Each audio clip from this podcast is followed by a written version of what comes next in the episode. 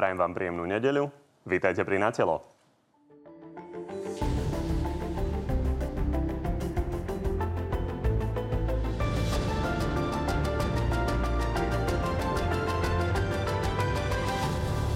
Do sporu o Sputnik sa už vložila aj prezidentka. Prečítala si utajované dokumenty a vyvracia tvrdenia Igora Matoviča, že vakcínu máme vracať preto, že sme ju testovali v nesprávnom laboratóriu. Na základe oboch preštudovaných dokumentov konštatujem, že toto tvrdenie nie je pravdivé. Ex-premiér najnovšie priznal, že zmluvu, ktorú dohodol, vôbec nečítal. Nič to ale vraj nemení na tom, že za všetko môže aj tak šéfka šuklu Zuzana Baťová. Pani prezidentka dáva kyticu žene, ktorá takýmto spôsobom tú vakcínu celosvetovo ohovorí, Opozícia obvinuje z lajdáctva Igora Matoviča a má vlastnú teóriu, prečo prišla požiadavka o vrátenie Sputnika. Vyjadrujem vážne podozrenie, že v čase výzvy z ruskej strany za vakcíny nebolo vôbec zaplatené. Okrem toho máme pre vás aj čerstvý prieskum dôveryhodnosti šéfov strán, prezidentky aj nového premiéra. No a našimi dnešnými hostiami sú minister obrany za Oľano Jaroslav Nať. Dobrý deň. Dobrý deň, prajem. A podpredseda Smeru Ladislav Kamenický. Takisto dobrý Pekné deň. nedelné popoludne želám všetkým. No a tak ako vždy môžete od tejto chvíle hlasovať o tom, ktorý z oboch pánov vás presvedčil viac. Nájdete to na našej stránke tvnoviny.sk. Pani, ideme hneď na Sputnik, ale začneme ešte tým prieskumom dôveryhodnosti, ktorý sme už avizovali. Počas e, pandémie väčšine politických lídrov klesá dôvera. Máte nejaký typ, komu mohla za tie 3-4 mesiace narásť? Jedného politika? Fú. Uh, Robert Fico. Robert Fico, takisto si myslím. Tak sa poďme na to pozrieť. Tu sú výsledky. Najvyššiu dôveryhodnosť má stále prezidentka Zuzana Čaputová, verí jej 58% Slovákov, druhému Petrovi Pellegrinimu 41%, tretí je nový premiér Eduard Heger, ktorému verí 29%. V tesnom závese s ďalšími Borisovi Kolárovi verí 28% z nás, Richardovi Sulikovi 27%, Veronike Remišovej 26%.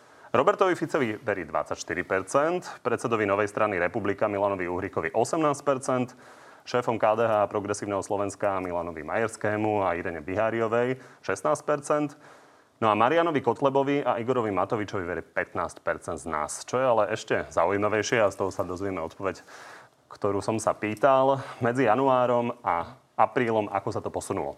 Prezidentka za ten čas klesla o 6%, Peter Pellegrini o 3%, Boris Kolár o 8% stúpol, Richard Sulik o 10% klesol, Veronika Remišová klesla o 4%, Robert Fico naopak o 4% stúpol, no a zhodne o 6% klesli páni Kotleba a Matovič.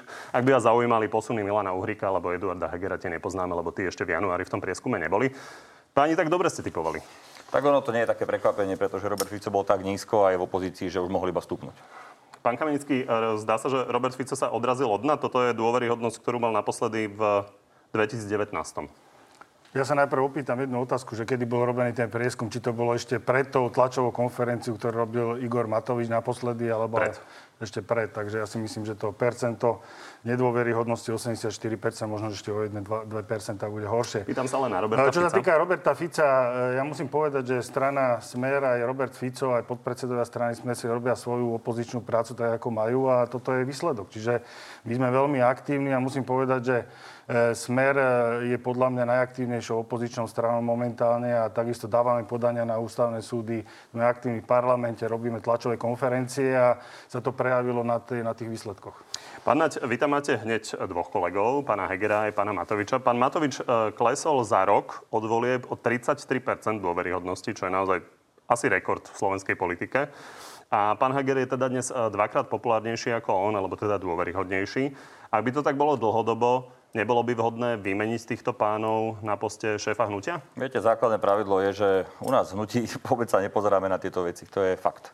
Jednoducho my máme tak dobré vzťahy medzi sebou, aj Igor Matovič, Eduardom Hegerom, aj v rámci predsedníctva, že nejakým spôsobom riešiť to, že kto je populárnejší a rýchlo meniť kvôli tomu predsedu alebo niečo podobné je u nás absolútne... Chápem, že sa na to možno nepozeráte vy, keď hovoríte, že sa nepozeráte, ale voliči sa na to pozerajú. Takže Myslíte, je jasné, že Myslíte si, že voliči sa pozerajú na to, že kto má akú dôveryhodnosť, ja neviem, rok po voľbách, po tom, čo tu bola najväčšia pandémia v histórii Slovenska. Ale Nehovorím, ja poviem... že sa pozerajú na tento prieskum, ale majú nejaký pocit z tých predsedov, respektíve Pocit môžu premiéra. mať, samozrejme, to je prirodzené, len viete, mali sme tiež tu nejaký pocit, povedzme 3-4 mesiace pred voľbami, že Olano sa ani nedostane do parlamentu. Sám som dostal od mnohých odborníkov, a to nemyslím v zlom, informáciu, že určite pôjdeme pod 5% a neviem čo, a zrazu sme tie voľby vyhrali. Realita e, je podľa môjho názoru iná a budeme, keď príde čas, keď budú voľby, či to bude o 3 roky alebo skôr, teda v tomto momente neviem, verím, že o 3 roky, a keď budú voľby, tak ľudia rozhodnú, ale dovtedy tu špekulovať o nejakých náladách alebo niečo je podľa Ja vám nerobím personálnu politiku, tam ide o to, že zažili sme to napríklad pri Smere, pri Petrovi Pellegrinimu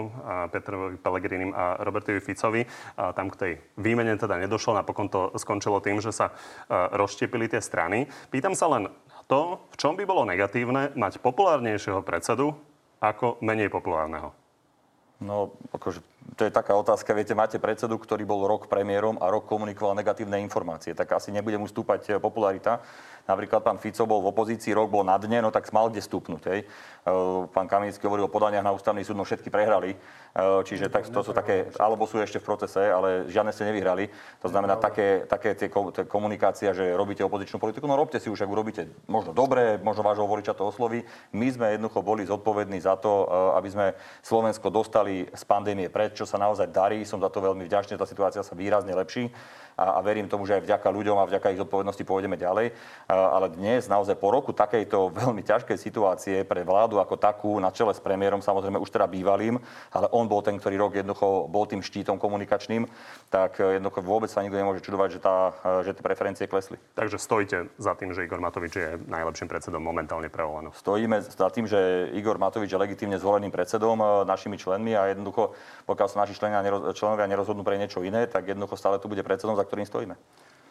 Ja musím povedať, že pán Naď e, až nekriticky obhajuje všetky kroky Igora Matoviča a vidíme, aký, aký pohľad na to majú ľudia na Slovensku, čiže tých 84% je veľmi výstražných a mali by ste sa aj vy možno trošku pozerať na to, čo robí váš predseda.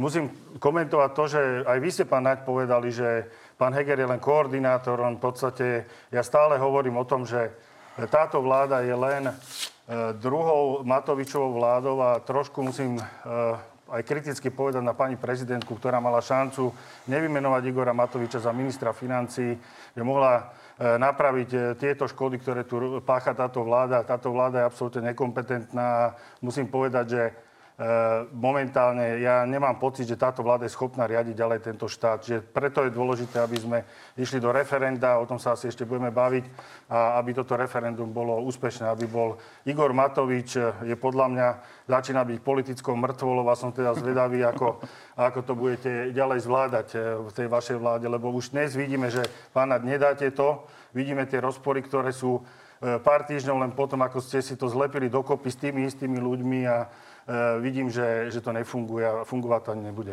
K prezidentke tá treba povedať, že tiež klesla e, po naozaj dlhom období, kedy buď stúpala, alebo boli tie e, dôvery voči nej rovnaké mesiac po mesiaci. A prejavilo sa to najmä u voličov Olano a u voličov Smeru, keď si to rozmeníme na drobné. A čiastočne aj u voličov hlasu tí, tí stratili dôveru v prezidentku. Poďme ale teda na Sputnik. Ne, nenevajte sa, pán Kovačov, musím zareagovať na to, čo tu povedal pán Kamenický, lebo ja rozumiem, že vy nerozumiete tomu, e, čo znamená predseda vlády ako koordinátor. Viete, vy ste ekonóm asi, predpokladám vyštudovaný. Ja som e, študoval politické vedy a medzinárodné vzťahy a asi vieme, že naozaj predseda vlády alebo premiér je prvý medzi rovnými. Je to naozaj koordinátor, má rovnaký jeden hlas pri hlasovaní ako každý iný člen vlády, čo viete. Preto je to koordinátor, je to primus inter pares, taká je realita. Čiže vy to môžete spochybňovať akokoľvek chcete, e, ale tak to je. Hovorili ste o tom, že prezidentka nemala vymenovať ministra financí Matoviča. No potom, čo vymenovala vašich ministrov financí, eh, samozrejme eh, pána Strapatého, ktorý má vily niekde v Kán, a ktorý nebol na ministerstve financí snad nikdy. Ľudia sa len smejú, že ako vôbec mohol vládnuť na ministerstve a mnohých iných. Pamätáme si, ako pán Kažimír, myslím, tu ukazoval graf plynový, za ktorý sa potom stokrát ospravedlnil, lebo jednoducho bol absolútne mimo. A keď vy hovoríte o nekompetentných, o nekompetentnej vláde, veď to keď sa pozrie človek na ministrov, ktoré boli vo vládach Roberta Fica alebo Petra Pellegriniho, tak to na smiech, doslova na smiech. No a o politickej mŕtvole, prosím vás pekne, politická mŕtvola, Igor Matovič vyhral voľby s 25%. Robert Fico sa dostal do situácie, že jednoducho sa tak zdiskriminoval oligarchami, ktorí rozkrádali túto krajinu, ktorý, ktorý, od ktorých bral peniaze vlastnou hlavou, že dnes si od neho nikto ani bicykel neoprie. Takže keď vy hovoríte o niekom, že je politická mŕtvola, ktorý nemá za sebou jedinú kauzu, ktorý je Pán minister, posledná veta, lebo by sme sa dostali do situácie, posledná že by sme veta. vôbec nerozoberali aktuálne posledná témy, veta, iba vzájomné útoky, ktoré sme tu počuli viac. Súhlasím, posledná veta eh, je vašou jedinou šancou, aby ste túto vládu zbúrali, lebo ak vláda bude pokračovať 3 roky a ak policia bude mať stále voľné ruky, tak už nebude existovať ani smer, ani hlas to ani smer 2 teda, pretože už nebude mať kto tam byť, lebo budú pozatváraní všetci tí oligarchovia, ktorí to financovali. Tak toho sa to bola veľmi dlhá posledná veta. E, pán Kamenický, Mus... poprosím vás naozaj krátka Musím reakcia. Musím krátko e, reagovať. Prepačte, e, pán Naď, Uh, Igor Matovič je daňový podvodník a len vďaka tomu, že sa mu premlčali činy, tak to nebol, ako? To, nebol ako? to, to je známa vec, nebudem to tu rozoberať. No, ako sa to dostalo je plagia, je plagia, môžem, do, môžem to povedať, je, je plagiátor. E, v podstate to, čo robí tu, však to je medzinárodná hamba, čo vyvádza. Budeme sa tu baviť napríklad aj o tom Sputniku. E, vy ukazujete absolútnu nekompetenciu, že tá vláda sa vám rozpadá, nie, to nie je kríza jeden mesiac, tá sa vám rozpadáva už pol roka. Však spory aj s Richardom Sulikom tu máte už niekoľko mesiacov e, na tácke a vy nehovorte o mafii, keď poviem, Igor Matovič sa stretáva pravidelne s pánom Kočnerom. Pravidelne? Ja áno, jednom stretnutí. Áno, 6, 6 hodín sa s ním rozprával, a nepam, nepamätá si z toho ani jednu vetu.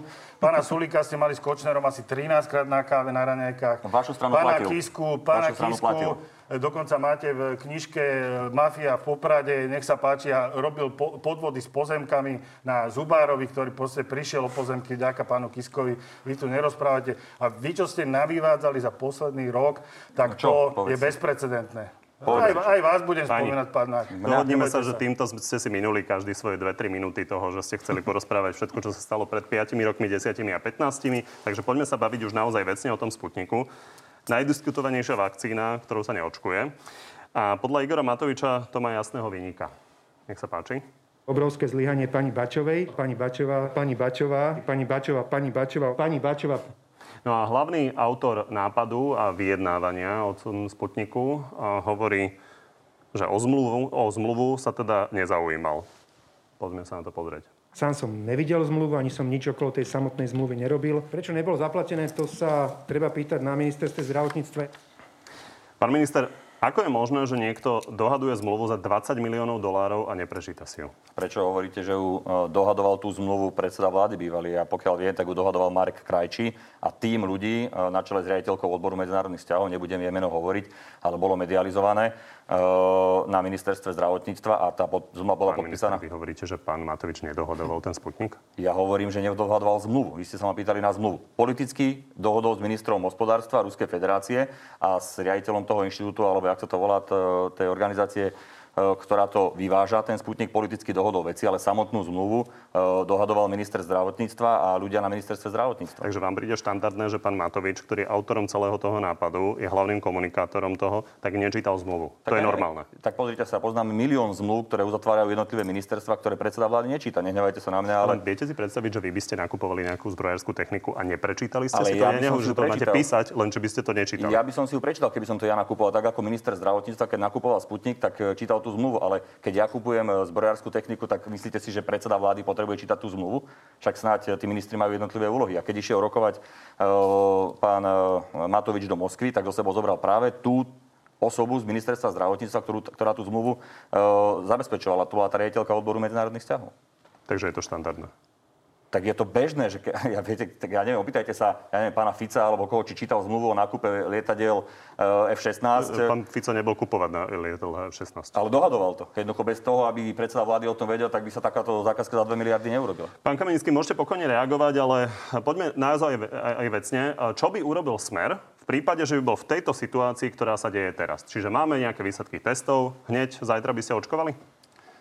Najskôr poviem to, že strana Smer vždy podporovala aj bude podporovať to, aby sa očkovalo e, vakcínou Sputnik. E, na jednej strane je tu snaha, bola tu teda snaha Igora Matoviča doviesť Sputnik, e, teda on to prezentoval tak, že je to vakcína, ktorá má zachraňovať životy, čo ja s tým plne súhlasím, ale nesúhlasím s tým zámerom. Podľa mňa Igor Matovič videl v momente, keď sa mu rozpadala vláda, že mu klesajú silné preferencie a túto tému e, politicky zneužil vo svoj prospech. A robí sa, deje sa to tak dodnes.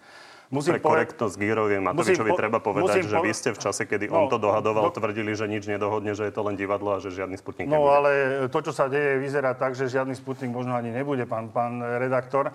A pýtali ste sa na to, že ako to... Ja si myslím, že Igor Matovič mal jasne s Rusmi dohodnuté, ako e, prebehne tento obchod. To znamená, že dovezú ten Sputnik nebude sa žiadne, neprebehne žiadne testovanie. Minister zdravotníctva v podstate dá súhlas a bude sa očkovať.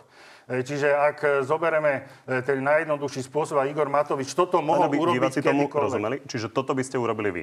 E, ja, takto, my by sme určite, určite, ak by sme sa takto dohodli a doviezli by sme vakcíny za milióny, určite by sme sa rozhodli tak, že ak teda nejaká zodpovednosť, tak ju treba zobrať, minister zdravotníctva by zobral zodpovednosť a nie tak ako Igor Matovič, ktorý najprv tú zodpovednosť chcel hodiť na lekárov, Vyriešili sme to legislatívne, čo sme aj podporili, aby lekári neboli zodpovední za očkovanie. A to, čo ste hovorili, teraz je tu nejaký šukl, na ktorý E, minister, teda minister financí e, Matovič háže teraz zodpovednosť a je tu, je tu okolo toho akorát chaos. Igor Matovič to mohol vyriešiť jedno, jednoducho, mohol to doviesť, rozhodol by minister zdravotníctva, aby sa očkovalo. To, čo hovorí pán Kamenický, v podstate znamená, že by sme bez akéhokoľvek testovania dávali ľuďom e, vakcínu a to je absolútne nepriateľné, je to nezodpovedné. Čiže Ale kvôli... Takto to ste mi to ste povedali. Dobre, dohovoriť a potom To ste povedali explicitne a ja hovorím, že jednoducho takýmto spôsobom to... Pán Kamenický, aby sme tomu rozumeli zle. To pán Naď povedal, lebo ja som to tak pochopil. Nie, povedal to dobre, ale treba si dať na stôl aj, aj nejaké informácie. Minister zdravotníctva nevarí úplne z vody, lebo ak si zobereme, že e, také vakcíny ako je AstraZeneca, taká vakcína ako je Johnson prešla v podstate e, EMO a dnes vidíme, že majú napríklad e, vedľajšie účinky, napríklad zraz, krvné zrázeniny. E, čo sa týka čo sa týka samotného Sputniku, ten bol očkovaný v 59 krajinách. E, samozrejme, ak teda sa Igor Matovič zo dňa na deň, však preboha, však zobral lietadlo, utekal do Moskvy, doniesť Sputnik, rozhodol, tak musel mať hľadať nejaký plán, ak zaplatil milióny eur, že čo s tým Sputnikom bude robiť. Áno, nech, dobre, počkajte, budem, no, môžete, vy ste nechaj, nie... nechajte ma dohovoriť. Zobrali ste mi slovo a teraz mám za vás Nezobral som vám vôbec slovo. Pán, akože začal som hovoriť v reakcii. Pán, pán Kovači, urobte si to povedať. Ja potrebujem tiež mať priestor svoj. Ale ja som začal povedať, niečo dopovedať, lebo ja som ja by som rád dopovedal vetu, myšlienka bola už povedaná. Teda, teda, ako? Že myšlienka už bola povedaná. Bola povedaná a chcem dopo- dopovedať jednu vetu. Dobre, čiže Čiže ak by to teda chcel, myslel Igor Matovič vážne, tak by doviezol proste Sputnik a nechal zaočkovať. Dobre, ja už len dodám k tomu, čo ste povedali a pokojne môžete na všetko reagovať. E, poprosím inak režiu, aby si našla grafiku ministerstva zdravotníctva, ktoré nejakým spôsobom sa snaží e, vyvrácať tie strachy z AstraZeneca v spojitosti s tými krvnými zrazeninami. Napríklad ministerstvo to porovnalo s tým, že e, dostať zrazeninu po AstraZeneca je v podstate porovnateľná pravdepodobnosť, ako že vás smrteľne zabije blesk počas života. A pán minister, pokojne reagujte. Presne tak. No áno, zobrali ste mi slovo, lebo ja som jasne vtedy povedal, že vy ste povedali, že mali sme doviesť sem vakcínu a mali sme začať bez akéhokoľvek testovania ľudí očkovať. Jednoducho, podľa môjho názoru je to nezodpovedné a preto prebiehlo testovanie. To je fakt a máme dnes, myslím, že od minulého týždňa ukončených 14 testov. Všetkých 14 dopadlo dobre pre vakcínu Sputnik. Až na to teda, že e, Slovenská akadémia vied nemala certifikát na to, aby e, to mohlo byť uznané preto išiel predseda vlády bývalý, trajší pán minister financí do Maďarska, aby sa dohodol a vybavil teda laba, ktorý je certifikovaný v Maďarsku, aby to testovanie prebehlo tam. Ak príde odtiaľ pozitívne výsledky, má to trvať dva týždne, už na tom robia, tak v tom momente bude isté, že tým ľuďom to neublíži a v tom momente sa tým začne očkovať. A to je zodpovedný prístup, nie to, čo hovoríte vy. A rovnako Pán minister, poďme teraz vysvetľovať postupne. Dobre, ale ešte, môžete zareagovať ďalej na to, čo povedal pán ste, že môžem hovoriť na to, čo povedal, lebo zobral mi príklad slovo, ja iba zodpoviem tú AstraZeneca, ktorú ste povedali. Opäť strášite ľudí AstraZeneca. Presne to som chcel povedať pravdepodobnosť, že vás trafí blesk je vyššia ako pravdepodobnosť, že AstraZeneca vám spôsobí nejaké zdravotné problémy, tak pri tej AstraZeneca jednoducho nejakým spôsobom negatívne hodnotíte, hovoríte, strašíte ľudí a pri Sputniku, na ktorých sme nemali testy, tak pritom hovoríte, že by ste začali okamžite očkovať. No tak podľa mňa to je veľmi nezodpovedný prístup.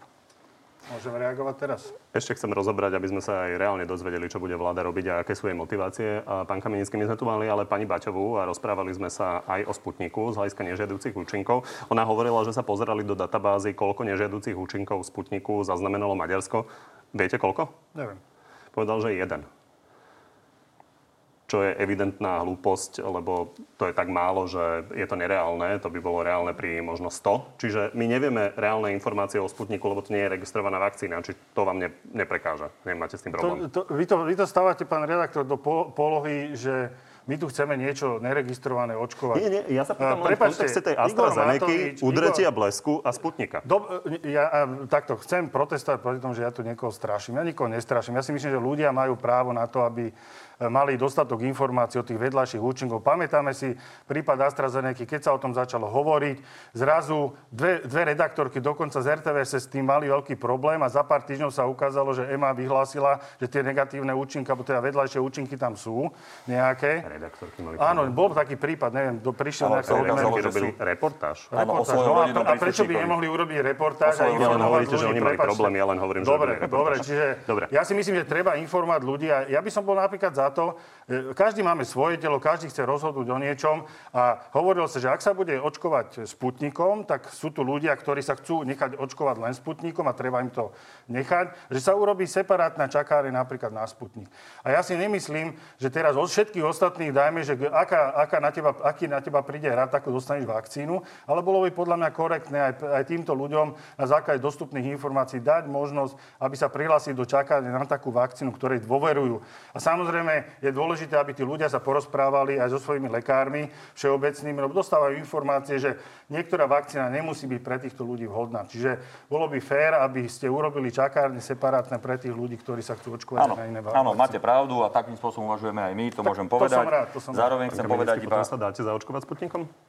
E, ja som sa vyjadroval viackrát, nemením v tom názor, pán redaktor, ja som povedal, že ja sa očkovať zatiaľ nedám a očkovať sa dám len v prípade, ak by ma to obmedzovalo napríklad cestovanie do zahraničia a to, to zatiaľ platí. Majú a sa samozrejme, voliči, ktorí chcú ten bude mať dostatok, dostatok, keď vy sa takto, bude mať dostatok informácií a nevidím ani žiadny problém. Aby som Čo sa, sa obávate pri tom sputniku? Nie, ja by som sa nechal ja, ja, by som nemal vôbec problém napríklad mo, za momentálnych penzum informácií, ktoré mám ani sputnikom zaočkovať. No, ak by som či, sa chcel zaočkovať. Ak by som sa chcel zaočkovať, sa zaočkujem. A prečo sa nezaočkujete tým sputnikom, keď sa ho nebojíte? Ja, pozrite sa, e, ja poviem jedno.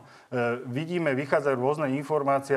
Ja, ja som tiež človek, ktorý najprv si počkám na tie informácie a potom sa budem rozhodovať. A takto sa rozhoduje každý jeden človek. Viete, tlačiť všetkých do toho, že poďte, poďte a potom, keď vzniknú Nie, ja vás nikam netlačím, ľuďmi... len vy bojujete a... za Sputnik a preto sa len pýtam, prečo sa im nechcete dať Ja bojujem za Sputnik preto, lebo, lebo ľudia na Slovensku a pán minister tu má nejakú štatistiku, vo veľkom množstve sa chcú nechať napríklad očkovať iba Sputnikom. A keď teda je očkovanie jediná cesta, o tom hovoria odborníci, z tejto pandémie, tak treba, treba im umožniť, aby sa... Tak, je cesta, ale nie pre vás. Očkovanie je jediná cesta, súhlasím. E, ľudia na rozdiel od pána Kaminského sa chcú dať e, očkovať. Máme teraz 130 tisíc ľudí, ktorých týž, e, očkujeme týždenne aktuálne a môžem povedať s veľkou radosťou, že v najbližších dvoch mesiacoch dostaneme navyše 1,3 milióna Pfizerov navyše oproti tomu, čo bolo slúbené a celkovo 2,3 milióna Pfizerov. Takže naozaj tých očkovacích, e, teda tých vakcín bude e, v tomto kvartáli, to znamená do leta, naozaj dosť na to, aby každý, kto sa chcel dať zaočkovať, tak prišiel na rad. Pán minister, môžeme ísť hneď na ďalšie vakcíny, ale dokončíme ten Sputnik. E, otázka znie, prečo tým Sputnikom neočkujete hneď zajtra? Vzhľadom na to, že máte vlastne výsledky testov, ktoré od začiatku šukol aj SAV povedali, že nie sú z OMC laboratória. Pán Matovič povedal, že malé dieťa rozumie tomu, že OMC laboratórium má rozdiel medzi nimi. Takže prečo tým neočkujete, keď máte výsledky, ktoré ste od začiatku vedeli, že nebudú kvázi adekvátne tomu, čo robí EMA. To je samozrejme rozhodnutie na ministra zdravotníctva, ktorý o tom môže rozhodnúť. E, a on jednoducho sa rozhodol, že chce mať adekvátne informácie aj z iných e, certifikovaných laboratórií, lebo je to veľká zodpovednosť pustiť takéto očkovanie. To znamená, e, hovorím, už prebieha to samotné testovanie v tých labákoch. Čiže aby tomu občania rozumeli, čo ano. hovoríte. Čiže to, čo si myslel Marek Krajčí, si už nemyslí pán minister Lengvarský a on chce mať teda viac informácií. Tak pán Lengvarský má urobiť rozhodnutie, tak je úplne pochopiteľné, že keď on má byť ten, ktorý má spustiť to samotné očkovanie, tak si chce byť istý. Ale my sme týždne čakali na nejaké testy, ktoré vám Šuklo od začiatku hovoril, že teda nebudú z toho OMCL no, My sme hlavne chceli uh, testy uh, od certifikovaného laboratória a uh, jednoducho sa to nepodarilo vybaviť, až kým uh, Igor Matovič nešiel do Budapešti a nebavil to osobne. Toto, bola základná, toto je základný problém, ktorý jednoducho je, máme síce uh, otest, uh, otestovaný sputnik, ale z necertifikovaného laboratória. No tak myslím, že to povedal pán Matovič úplne jasné na tej tlačovke, že darmo by vám kamarát opravil auto, keď vám nevie dať pečiatku o tom, že to splňa podmienky na STK. To je to, čo sa stalo v prípade uh, Sputnika. Máme to auto opravené, ale nie je tam pečiatka. Jednoducho, a tú pečiatku môže dať ten labák z certifikovaného laboratória z Maďarska. Niekto prebehne, ešte to bude trvať možno 10 dní, možno týždeň, ja neviem. A keď dajú k tomu stanovisko, tak potom bude mať minister zdravotníctva všetky informácie na to, aby mohol rozhodnúť o tom, čo sa s tým bude. Ale aby sme to naozaj zaramcovali, aby sa ľudia v tom nestratili v tých týždňoch. Vám Šukl od začiatku hovoril, už v polovici februára, keď sa začalo vyjednávať o tom, že by sme chceli Sputnik, že oni nie sú Európska lieková agentúra a oni vám neodobria Sputnik tak, ako Európska lieková agentúra. To ste vedeli. To sme vedeli. Týždne sa tu robia nejaké testy, ktoré potom pán Lengvarský zistí, že vlastne Nie. nestačia a že chce maďarské pán, testy. Pán Kovačič, tú základnú informáciu ste nepovedali. My sme vedeli, že uh, Šuko sa vyjadril, my takéto testy urobiť nevieme. A na to im minister zdravotníctva ešte krajčí povedal, tak dobre, kontaktujte laboratória, ktoré to môžu urobiť. Oni napísali hromadný e-mail 30 e, laboratóriám po svete, ktorého znenie je také, že napriek tomu, že do nekonečna tu opakujeme, že my to urobiť nevieme a napriek tomu, že uh, uh, hovoríme ministerstvu zdravotníctva, že aby sme vás tým neotravovali, neotravovali, lebo máte veľa inej práce, tak napriek tomu vám píšeme, či by ste nám neurobili takéto testy.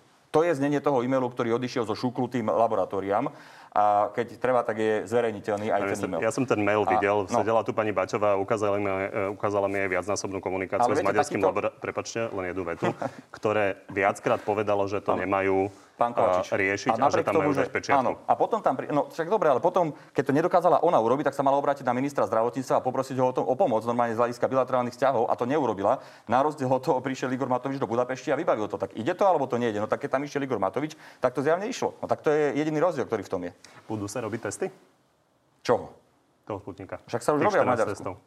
Už sa robia v Maďarsku. Už sa robia testy. Už reálne. sa robia testy. Čiže nebude to len pečiatka, budú to testy. Tak pokiaľ vieme, už týždeň, necelý týždeň už prebiehajú samotné testy. E, dostali e, Sputnik zo Šarišských Michalán, kde je uskladnený a robia na tom a očakávame do dvoch týždňov výsledky tých testov. Ja poviem otvorene, ja neviem, či mám starú informáciu, ale ja som počul, že je nejaký problém s kamionmi, ktoré stoja v Šarických Michalanom a čakajú na prevoz všetkého Sputnika, to znamená 200 tisíc dávok do Maďarska. Informácia. Čiže ja som zvedavý, či fakt e, sa nám ešte ten Sputnik niekedy vráti. Musím ale povedať jednu vec, že Treba povedať, ľudia, že nenaložili, ľudia, ľudia očakávajú, pán Nať, ľudia očakávajú... Pán minister, odišli len vzorky. Áno. Ľudia očakávajú, že teda buď ten sputnik zabezpečíte, alebo nezabezpečíte. Toto je dôležité.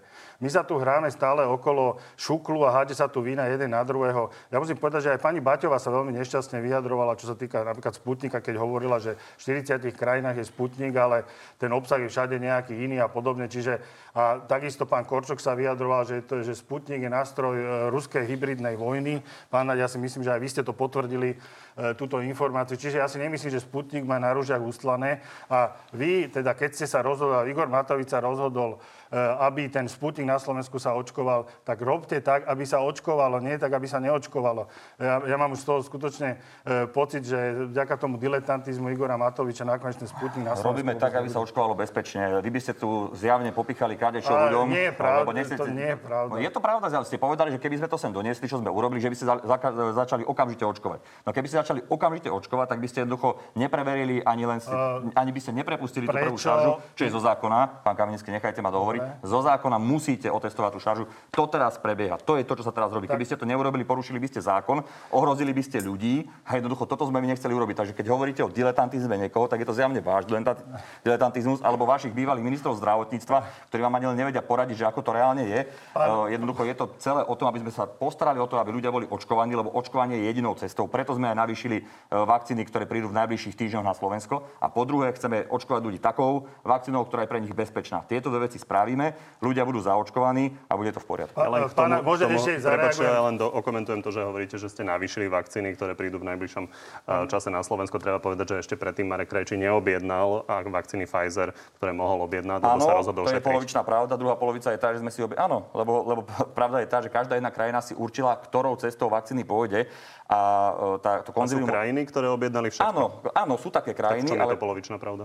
No v tom je to polovičná pravda, že my sme objednali viac uh, vakcín AstraZeneca, ktoré mali byť prvé lebo prvé začali rokovať s EMO a ktoré mali byť lacnejšie, výrazne ako iné. Preto sa rozhodla e, nejaké to konzilium odborníkov, odporúčilo Marekovi Krajčimu, aby išiel touto cestou. Toto je pravda. To, že sme zobrali ďalšie, popri tom v menších počtoch to platí. Samozrejme, Pán dnes... minister, bolo to dobré rozhodnutie, keď to ešte ex post zvážite, že my sme kúpili No. za 140 miliónov testy na samotestovanie. Doteraz samotestovanie nie je spustené a šetrili sme na vakcíne Opäť Pfizer. polovičná, opäť polovičná pravda. E, testy na samotestovanie, ktoré sme kúpili, sú presne rovnaké testy, ako mňa napríklad včera v Momke v Hrubej Borši testovali. To sú identické testy, čiže oni sa používajú. Testovali ste sa sami? No nie, ale jednoducho to sú tie isté testy, čiže to nie je, že keď sa samo netestuje, tak oni prepadnú, oni sa jednoducho bežne používajú v Momkách. ja som hej. netvrdil, že A druhá prepadnú. vec je tá, že dnes e, ja môžem byť generálom po boji a povedať, že jasné, mali sme nakupovať Pfizery od začiatku, ale v tom čase bola AstraZeneca prvá, ktorá rokovala s EMO, mali byť to byť prvé vakcíny na trhu, to sa všeobecne vie,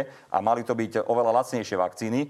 Preto sme sa rozhodli ísť väčšinovo touto cestou. No dnes už môžeme povedať, že to bolo zlé rozhodnutie, ale prepačte, v tom čase neboli sme zďaleka jediní, ktorí sa takto rozhodli. Áno, a je množstvo krajín, ktoré sa rozhodli tak, že majú objednaný Pfizer a nemusia sa doprosovať o solidaritu Európskej únie, aby im poslala väčší diel Pfizerov. Nie je to len o solidarite, my sme dokázali priamo od výrobcu získať ďalších 600 tisíc e, vakcín, ktoré, čiže dohromady to nebude iba 687 Ale tie tisíc. získavajú všetky štáty. No však áno, tak ale ide o to, či ľudia budú zaočkovaní alebo nebudú zaočkovaní a tý- týmto pádom budú oveľa skôr zaočkovaní. To chápem, len interpretujete, že je to vaša zásluha všetky tak štáty to získavajú. keby to nebola riešila vláda, no tak by sme nemali žiadne.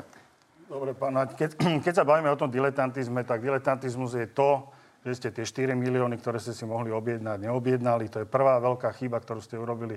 A druhá vec, vy mne nehovorte, ako sa dovážajú veci. Ja som robil v zahraničnom obchode a prepačte, vy keď e, vy keď idete niečo dovážať v množstve 200 tisíc kusov a hovoríte o tom, že ste chceli niečo testovať, nie je to pravda. Lebo keby ste chceli niečo testovať, tak si donesete 10 tisíc kusov, otestujete si, zistíte, ako to doveziete a potom začnete voziť ten tovar. Čiže toto je absolútna Nie, lož. to nie je To mi pravda, nerozprávať. Pozri- Dnes, pán Kamenický. mi, ja, vy ste mali veľký... skončili vetu, nie?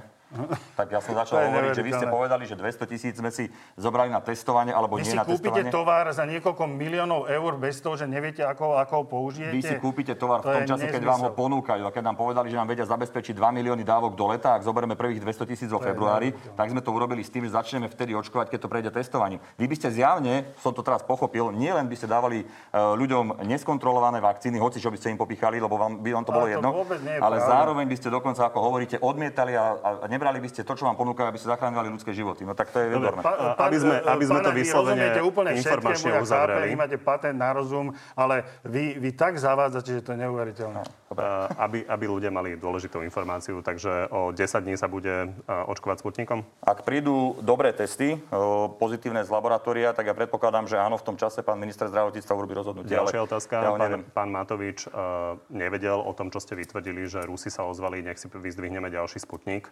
Takže bol to omyl, keď ste to tvrdili? No ja si stojím za svojim vyjadrením.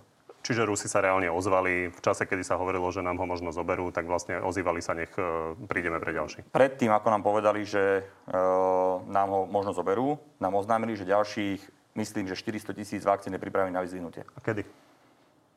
Akože kedy? Kedy predtým? Týždeň predtým? Týždeň. Asi Rozumiem. tak. Ja sa chcem opýtať, pán e, Naď, je vôbec Sp- Sputnik ešte majetkom Slovenskej republiky? Ja neviem. Prosím Vy ste ho, pre, prepačte, nechajte ma dohovoriť.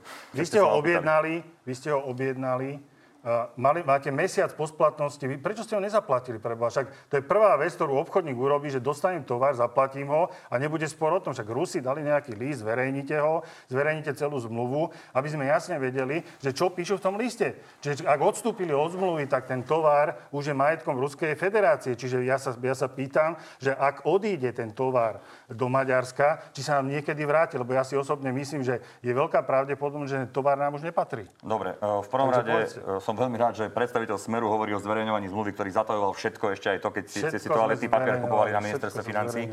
Uh, dovolte, aby, aby som povedal túto jasné stanovisko naše. My budeme podporovať to, aby sa tá zmluva zverejnila. Ako náhle bude jasné, že to zverejniť môžeme, radi to urobíme. Ja som sám pozverejňoval množstvo zmluv aj po vašom Glváčovi na ministerstve obrany uh, a be, bez problémov budem zverejňovať akékoľvek zmluvy, ktoré uh, sa aj z minulosti dajú. A áno, týka sa to aj Sputnika. Bol by som veľmi rád, keby sa zverejnili všetky zmluvy, aj tie, ktoré Európska komisia robila s Pfizerom a s ďalšími. Takže toto je vybavená vec. A ešte pýtam sa skôr na to, povedať. zaplatenie, na to zaplatenie tej faktúry. to Pán. Matovič ako autor projektu nevie, kedy sa platilo, ako sa platilo a prečo sa platilo po mesiaci? Evidujem to, že bolo neskôr zaplatené, môžem to potvrdiť. Neviem prečo. Bolo to z odpovednosti ministerstva zdravotníctva. Počúvam aj taký názor, že jednoducho bola dohoda, že potom, e, keď, keď bude ukončené testovanie, tak dojde zaplateniu. Zároveň evidujem aj druhý názor, že a myslím, že to bolo aj v tom liste, ktorý spomínate, pán Kamenický, že jednoducho bolo zaplatené neskoro e, a je to akože dôvod na odstúpenie zo zmluvy, od zmluvy. E, v tomto momente, ak sme naozaj pochybili, treba sa na to pýtať na ministerstve zdravotníctva, treba vyvodiť aj zodpovednosť voči takému človeku, ktorý to nezaplatil, neviem z akého dôvodu, alebo možno, že je pravda iná, že jednoducho tam bola nejaká dohoda. Ja o tom neviem, neviem sa k tomu vyjadriť, ale naozaj môžem potvrdiť, že to to zaplatenie bolo, e, bolo s omeškaním. Sme vlastníkmi Sputnika, alebo nie sme, pán minister? Toto je základná no, otázka. Nevidel som žiaden dokument, ktorý by spochybnil to, že by Slovenská republika bola vlastníkom. Videl som ten dokument, ktorý potvrdil, že Slovenská republika je vlastníkom. E, aj na základe toho išli e, lietadla ozbrojených síl pre ten materiál, lebo to bol slovenský materiál, ktorý sme si išli vyzdvihnúť. Doteraz som naozaj nevidel žiaden dokument, ktorý by hovoril, že jednoducho to vlastníctvo sme stratili a prechádza naspäť do Ruskej federácie. Pani, poďme sa pozrieť ešte na zahranično-politický rozmer celej tej záležitosti. Pán Korčok e, hovoril, že nebral slovenskú diplomáciu na to stretnutie kvôli tomu, že je teda nepriateľská. Poďme sa na to pozrieť. Bol by som veľmi rád, aby prestali nepriateľské útoky pána ministra Korčoka aj Martina Klusa No ešte si k tomu doplňme, keďže pán Matovič hovorí o útokoch, e, tak pán Klus to vidí trošku inak. Napríklad pán Dimeši na Facebooku ukazuje, ako, pán, ako sa teda teší z toho, že jeho kolega vytvoril takúto koláž pána Klusa, nazval to Klusleba, Klusleba a píše ďakujem priateľu, veľmi veľká pravda. Tá koláž teda nahrádza hlavou pána Kotlebu, pána Klusa. Takže kto sa má komu ospravedlňovať? Ja si myslím, a povedal som to aj pánovi Dimešimu, že jeho komunikácia bola absolútne neadekvátna aj z hľadiska spochybňovania zahraničnej služby Slovenskej republiky a aj z hľadiska toho, akým spôsobom komunikuje či už no, členom vlády, či už ministrovi alebo štátnemu tajomníkovi. Zároveň si myslím, že aj Martin Klúza, tiež som mu to povedal, že ako sám, keď bude predložovať túto diskusiu, ktorá nie je jeho chybou, ale keď ju bude predložovať, tak jednoducho bude jej dávať iba nejaký význam. Treba to odignorovať. Myslím si, že pán Dimeši aj odo mňa počul úplne jasné stanovisko, čo sa patrí a čo sa nepatrí. No, jedna vec je, čo počul a druhá vec je, čo povedal. Takže no, ustane to? On, po, on to, čo odo mňa počul, bolo potom to, čo prebehlo teraz. Odtedy som nevidel nejaký jeho ďalší útok. Dúfam, že ani nebude, lebo je to naozaj nepatričné a neadekvátne. Takže pán Dimeši prestane týmto spôsobom Tak viete, ja nie som jeho nadriadený. Pán ani... Kolár explicitne povedal túto, v tomto štúdiu, že si máte s tým urobiť poriadok. Áno, áno, a robím, snažíme sa o tom. Viem, že pán Dimeši volá aj u pána premiéra uh, Hegera, že sa o tom rozprávali. Ja som sa s ním o tom rozprával. Myslím si, že je to neadekvátne a nie je to, nikam to nevedie, nie je to správne. Ešte jedna otázka k Sputniku a potom už poďme ďalej. Pani, viete, prečo vlastne nemáme také laboratórium OMCL napriek tomu, že ich 30 po Európe? No tak, e, lebo zjavne za tých x vlád e, smerov, ktoré tu boli, tak sa na iné veci e, dával dôraz ako na to, aby sa postavilo jedno špičkové laboratórium. Oveľa radšej zjavne robili také nákupy, kde sa dalo lepšie kradnúť. Dobre, tak sa poďme môže pozrieť sa, na... Môže sa k tomu vyjadriť. Určite, určite môžete, ale najprv si vypočujeme stanovisko pani Baťovej a hneď môžete na ňo aj rovno reagovať. Takže čo povedala Zuzana Baťová k tomu potrebujeme špeciálny priestor. Žiadali ste aj túto vládu? Žiadali sme, áno. Máte dostatok odborníkov, stačí nakúpiť prístroje? Museli by sme aj odborníkov, lebo aj tých sme 21 miest nám bolo zrušených od januára. Vy ste prepušťali? Áno. Takže môžeme reagovať? Príde vám teda... adekvátne, že vlastne požadujete, aby sme e, testovali čo najlepšie a nedali ste peniaze? Mimochodom 4 krát žiadali, pani Baťová hovorí, 3 krát z toho vašu vládu.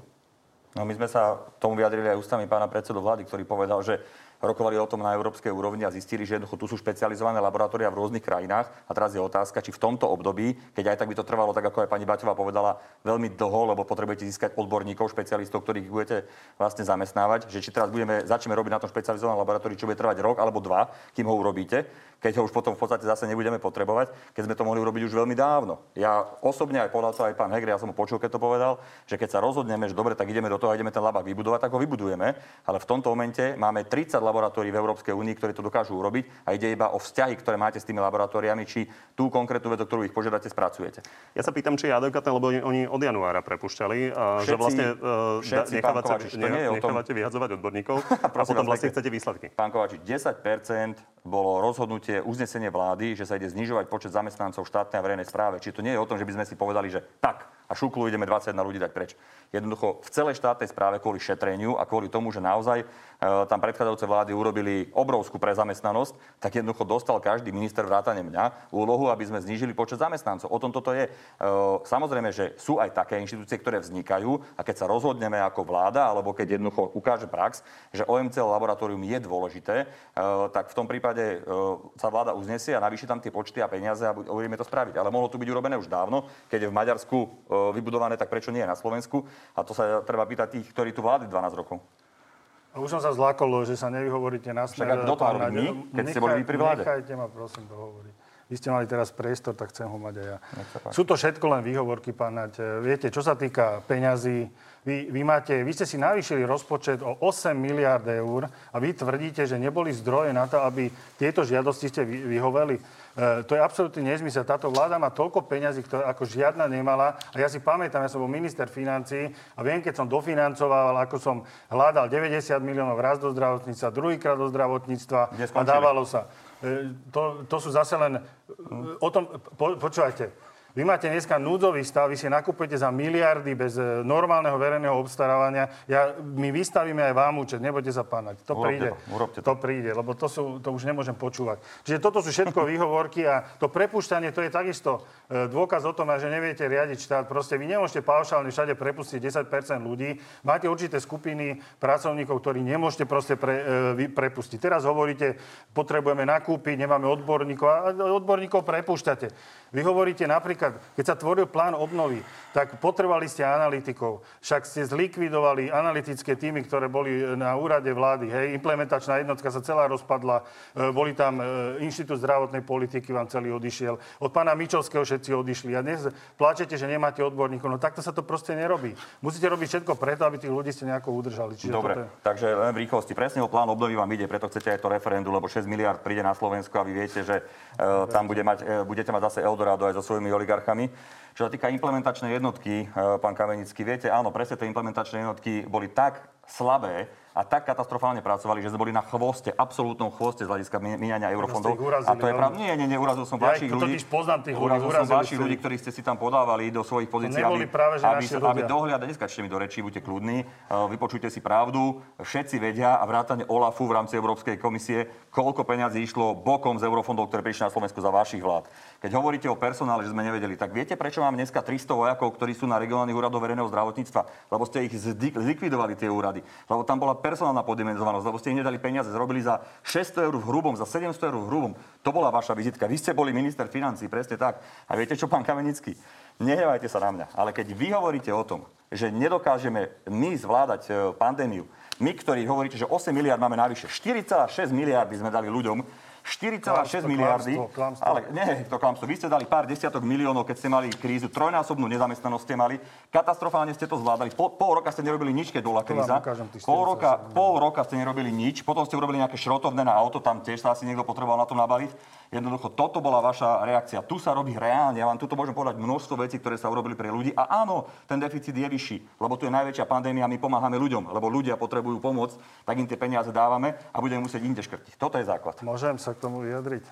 Implementačnú jednotku ste uh, urazili a musím povedať, že implementačná jednotka bola napríklad aj k našim vládam veľmi kritická. Keď si pamätáte tie červené a oranžové a zelené semafóry, tak to bol výsledok ich práce. A no však ale vy hovoríte, že nám veľmi nahrávali. To neboli ľudia, e, ktorí boli nejak spriaznení našou vládou, to nehovorte. Ste a ste ich celých rozprášili hej, a hodili ste ich do toho útvaru hodnoty za peniaze, ktorý si dneska nemôže robiť robotu, lebo vy máte núdzový stav a v podstate nič neposudzujú. To je klamstvo. No, akože je to, to je klamstvo. klamstvo. Dobre, implementačná ale, ale jednotka nebola témou tejto relácie, takže zareagujte. A... sa musím vyjadriť. Máte tu 4,6 miliardy, máte tu napríklad, e, koľko ste dali na bankové záruky? 1,7 e, miliardy, pán, pán minister, 1,7 miliardy, ktoré nemajú absolútne žiadny vplyv na štátny rozpočet, sú to len garancie štátu. Aby ľudia mohli mimochodom, mimochodom, toto nefunguje a tí podnikatelia si radšej berú komerčné úvery, ako by si brali štátne záruky za úvery. Hej. Potom hovo- vy, tu máte také, sú, že daňovo-odvodové opatrenie, dobre, má to vplyv na, má to vplyv na rozpočet, ale tie dane, tí ľudia, vy ste im neodpustili, tí ľudia tie odvody a dane zaplatia, ale sa to posúva v čase. To je ďalšia vec. Čiže No, z tohoto, bola no a nehovorím o tom, že máte tu testovanie, e, pomoc Všeobecnej zdravotnej poistenie, odmena ľuďom, 1,2 miliardy, z toho možno rádové 750 miliónov sú vaše testy, ktoré boli absolútne na nič. Na nič. Čiže, áno. Čiže Dobre, jedna, jedna miliarda testov, ktorú zobrala Merkelová, bola tiež na nič, podľa vášho. Pán minister, Len kvôli tomu, No, že... môžem, môžem vám o tom porozprávať, že, že e, u nás sa robia povinné testy, na západe sa nerobia, Prepáčte, overujú sa PCR do toho, testami. lebo sa vám podarilo- sa o tom baviť ďalšiu Pán pol Kaminsky, hodinu. prepáčte, Dobre, podarilo, dobre. podarilo sa vám to rozvetviť naozaj do sfér, e, na ktorých sme sa vôbec nedohodli, tak poďme povedať ľuďom aspoň jednu informáciu k tomu testovaniu, o ktorom hovoril pán Kamenický. Pán Krčmery, ktorý je členom toho týmu, ktorý diskutuje o tom, akým spôsobom e, ďalej testovať, tak povedal o antigénnych testoch toto. Pozrime sa na to. Jednou z možností je, že bude menej antigenových testov a možno, že časom ani vôbec sa nebudú používať antigenové testy. Pán minister, je to možné? Áno, je to možné. Samozrejme, situácia sa zlepšuje. Prepačte, nebudem zdržovať, ukážem iba toto, eh, ak môžem. Toto je situácia aktuálne v nemocniciach, počet hospitalizovaných. Vidíte, že za posledných 6 týždňov sme išli dole z eh, takmer 4 tisíc na menej ako 2 tisíc. Eh, Jednoducho naozaj sa situácia zlepšuje, my sme rádi, ľudia sú zodpovední a je to skvelé. A práve kvôli tomu, že sa situácia zlepšuje, tak postupne budeme robiť opatrenia, ktoré budú smerovať aj k nejakému povolovaniu ďalších vecí. A preto áno, rokuje aj pandemická komisia, aj konzilium odborníkov o tom, aby sa testovalo menej, eh, veľmi konkrétne na konkrétnych veciach a postupne. Samozrejme, našim cieľom nie je tu do nekonečna testovať. Kedy je možné to, čo hovorí pán Krčmery, že je jedna z alternatív, že by sa uskutočnilo? No, Že sa antigenné testy nebudú vôbec používať a že budeme testovať PCR tak cez... podľa vývoja situácie hygienikov. samozrejme, ale každý jeden eh, týždeň zasadá komisia, ktorá to prehodnocuje a dáva vláde odporúčania. Je vláda možné, potom- že sa to ešte v máji stane? O, dnes je polka, no tak teoreticky to je možné. Dobre, pani. Tak poďme na záverečnú rubriku. Zvládnete, áno, nie odpovedať na tri otázky? Zatiaľ som vždy zvládol. Pán Kamenický, na Prahu zvoliteľnosti je najnovšie strana odidencov od Kot- Kotlebovcov Republika. Viete si s nimi predstaviť sedieť vo vláde? Ja v podstate zatiaľ som s nimi ani, ani nerokoval, ani nič, čiže ja momentálne neviem odpovedať na túto otázku. Počkáme si na... Tak poznáte tých pánov, sedia v parlamente. No, poč- poznáme, ale nechám vám otvorené všetky možnosti. Váš člen komisie na prešetrenie okolností smrti Milana Lučanského, Marian Saloň, odmietol hlasovať za jej výsledky. Vy teda stále pochybujete o tom, že či pán Lučanský spáchal samovraždu? Ja poviem, ja si nemyslím, že komisia bola na to, aby rozhodla o tom, či spáchal alebo nespáchal samovraždu. Na to sú vyšetrovacie je orgány. A čo sa, týka, čo sa týka vôbec, e, ja hovorím tak, že komisie sa robia preto, aby sa e, tieto veci dali dostratené a ja budem čakať na výsledky. Aby ste si tam išli sadnúť. Ale ja som tam nebol osobne. Pán ja som- Saloň. Pán Saloň bol a dal na to svoje stanovisko. Tak skúsime ešte poslednú, či bude áno, nie. Keďže všetkých 14 slovenských e, testov Sputnika bolo v poriadku, bolo by podľa- vás dobré hneď ním zajtra začať očkovať? Ak e, ešte to aj potvrdzuje tieto testy, ja, ja si myslím, že treba sa rozhodnúť a dať e, súhlas. Áno, áno, som, som, súhlasím s tým. Pán Naď, osobná otázka na vás. Dáte sa očkovať AstraZeneca? Uh, už to nie je možné. Už som dostal prvú dávku od Pfizeru. Ako dávno? Mm, asi pred tromi týždňami. Potom, čo mi klesli po chorobe eh, protilátky už pod úroveň, tak ako člen vlády som vlastne sa pripojil k kolegom. Váš kolega z Oľano, pán Dimeši, označil ministra zahraničných vecí Korčoka okrem iného za hungarofóba. Mal by sa ospravedlniť? Prepačte, nezachytil som začiatok. Váš kolega z Oľano, pán Dimeši, označil ministra zahraničných vecí Korčoka okrem iného za hungarofóba. Mal by sa ospravedlniť? Áno, ja som to už aj jemu povedal, že by to mal spraviť. Ako hodnotíte prvé dva týždne ministerského pôsobenia Igora Matoviča? Je v novej vláde prínosom? No, myslím si, že aj posledná vláda ukázala, že bol veľmi e, aktívny a úplne v pohode a zároveň aj podľa slov dlhoročných zamestnancov ministerstva financí, ktorí zachytili, že údajne tam chodí menej, tak sami mi povedali, že tam bol už teraz viac ako pán e, Počiatek za celý svoj mandát. To je áno. Áno. Tak vám pani ďakujem, že ste prišli do Markízy. Ďakujem veľmi pekne. Ďakujem pekne za pozvanie. No a ďakujem aj vám, že ste boli s nami v pravidelnom čase v útorok popoludní na TV novinách. Máme pre vás na telo plus. Profesor Vladimír Krčmery a infektológ Peter Sabaka budú naživo odpovedať na vaše otázky o Sputniku, AstraZeneca, ale aj novom testovaní. Príjemný zvyšok nedele.